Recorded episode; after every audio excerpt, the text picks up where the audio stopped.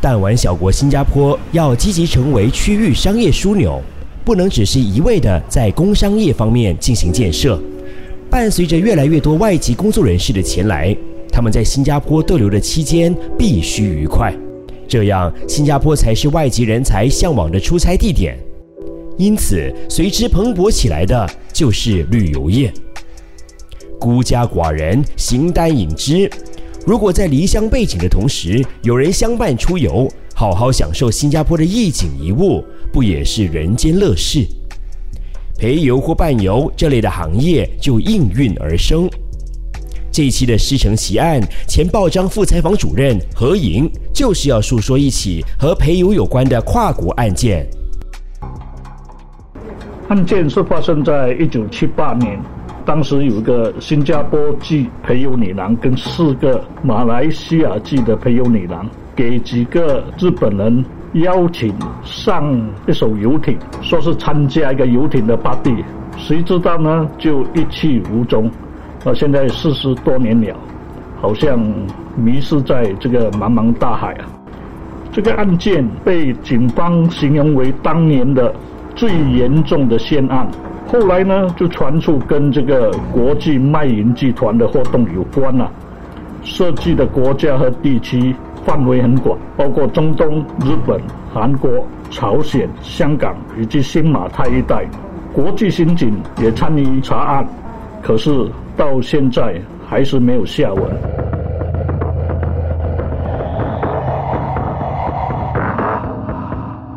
七十年代正是新加坡经济起飞、旅游业蓬勃的时候了，所以啊，本地就盛行这个陪游女郎的活动啊。啊，一般上这个陪游公司都是在欧洲一带，当然也有一些私人俱乐部啊，他们有陪游女郎啊。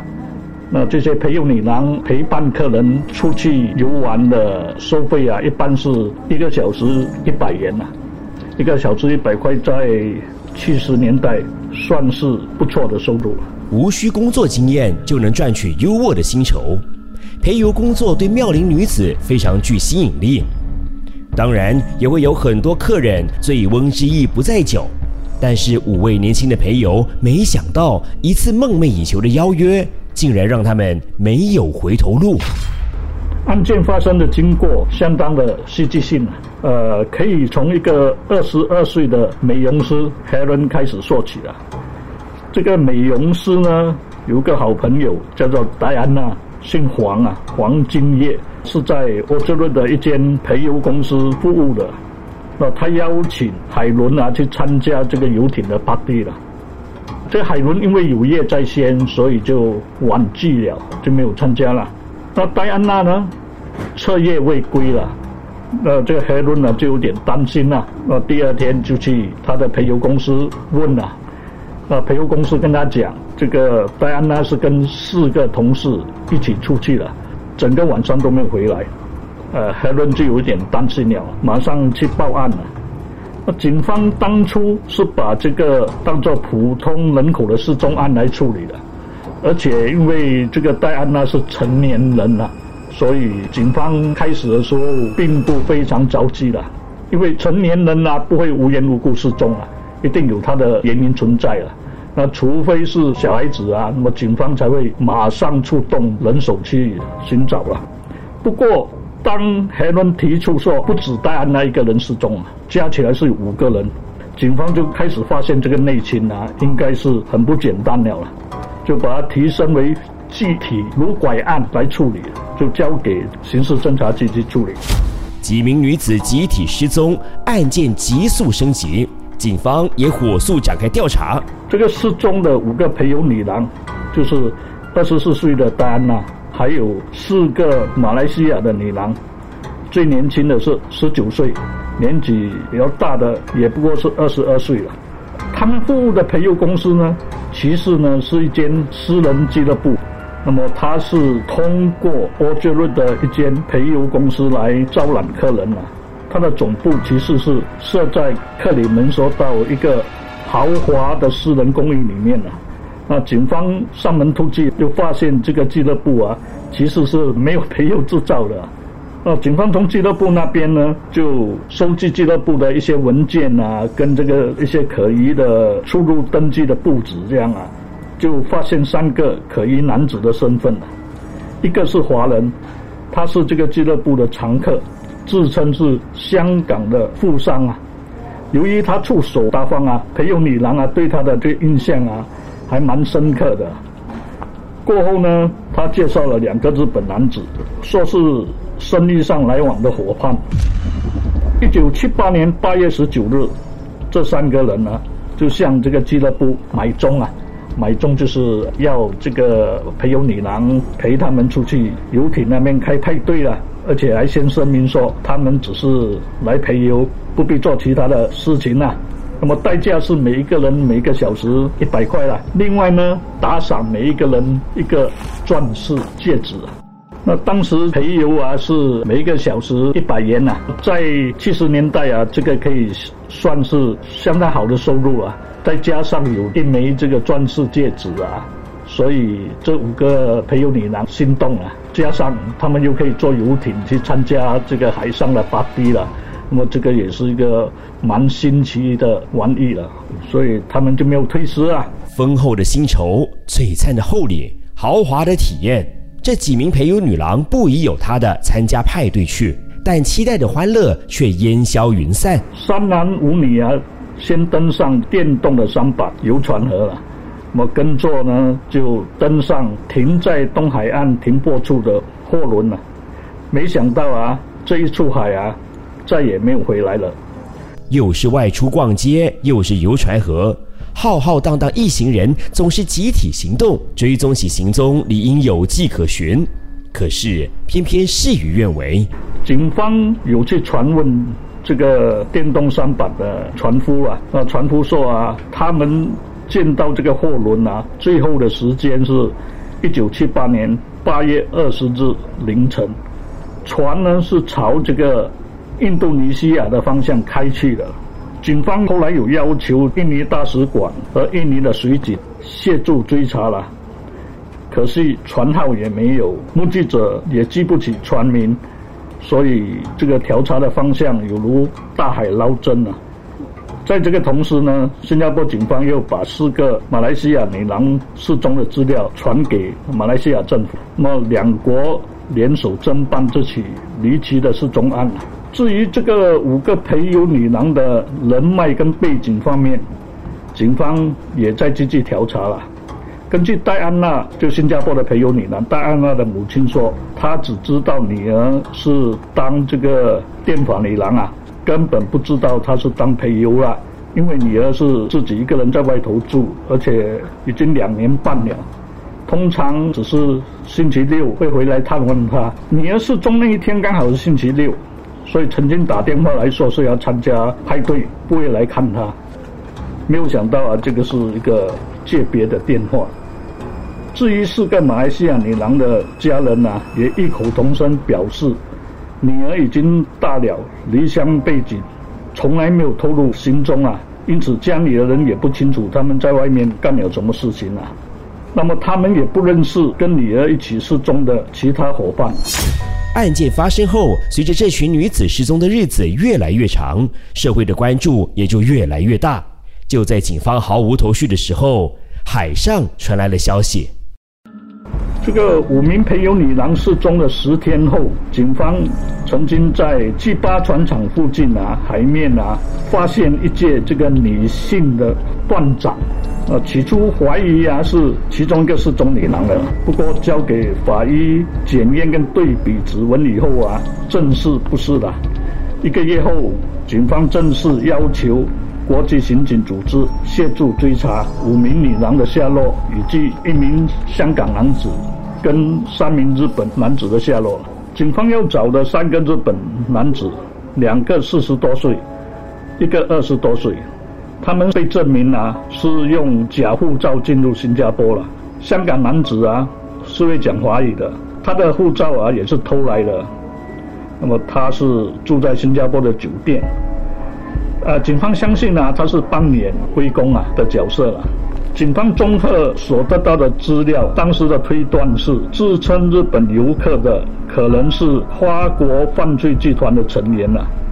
这五个女郎啊，或许已经被转卖到以孟买印度的孟买为中心的国际人肉贩卖集团了。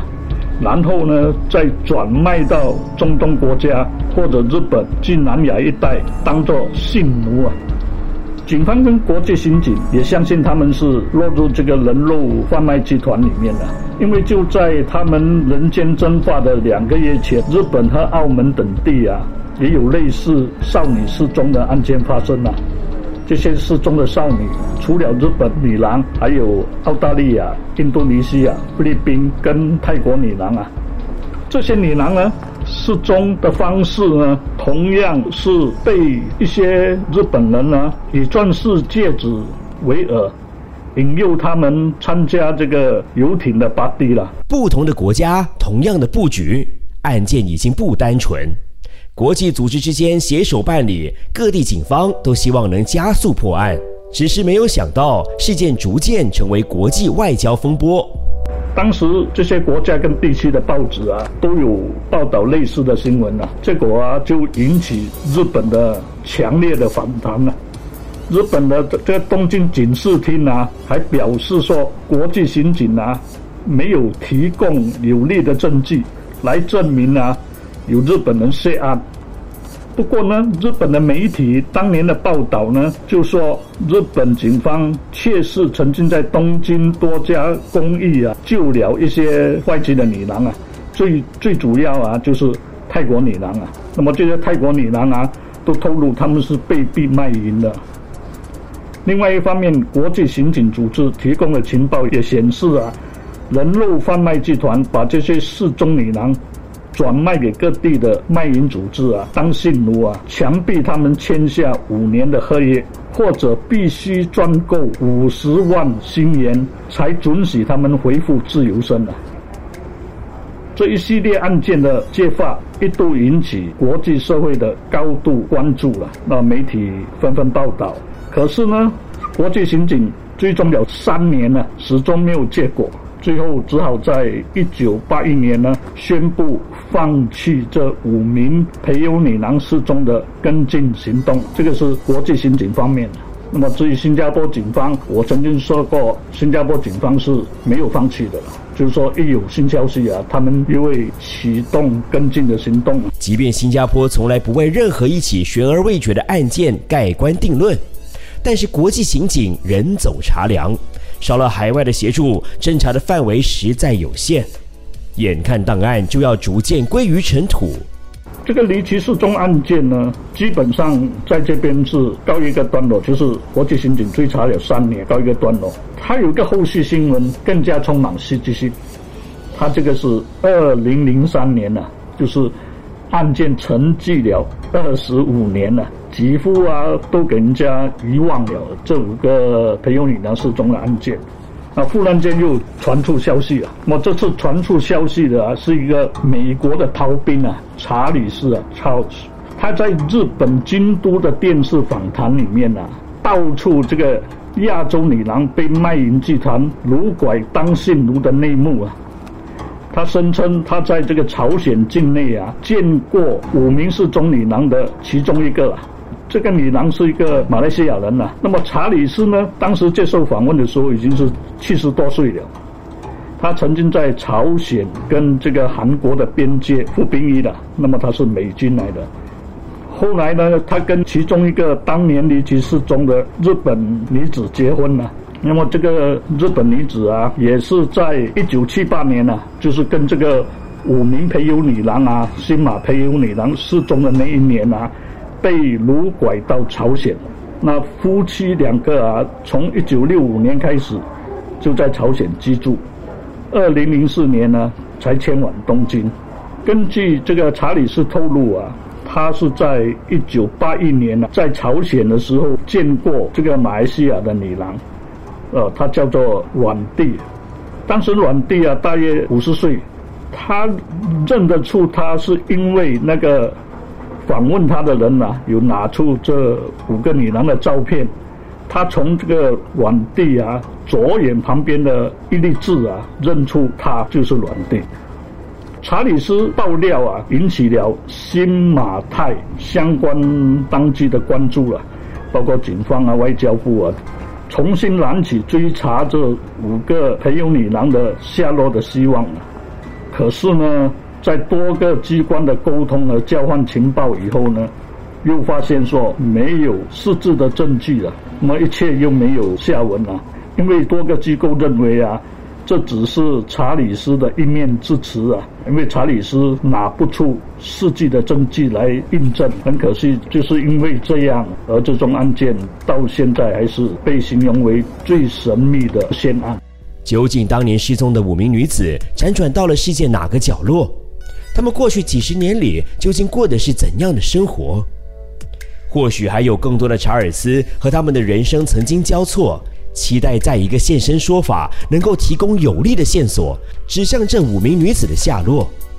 更重要的是，能协助国际刑警捣破国际间的人肉贩卖勾当。如果你有任何对此案的看法或线索，请在 Millicent 的师承奇案专属留言表格留言。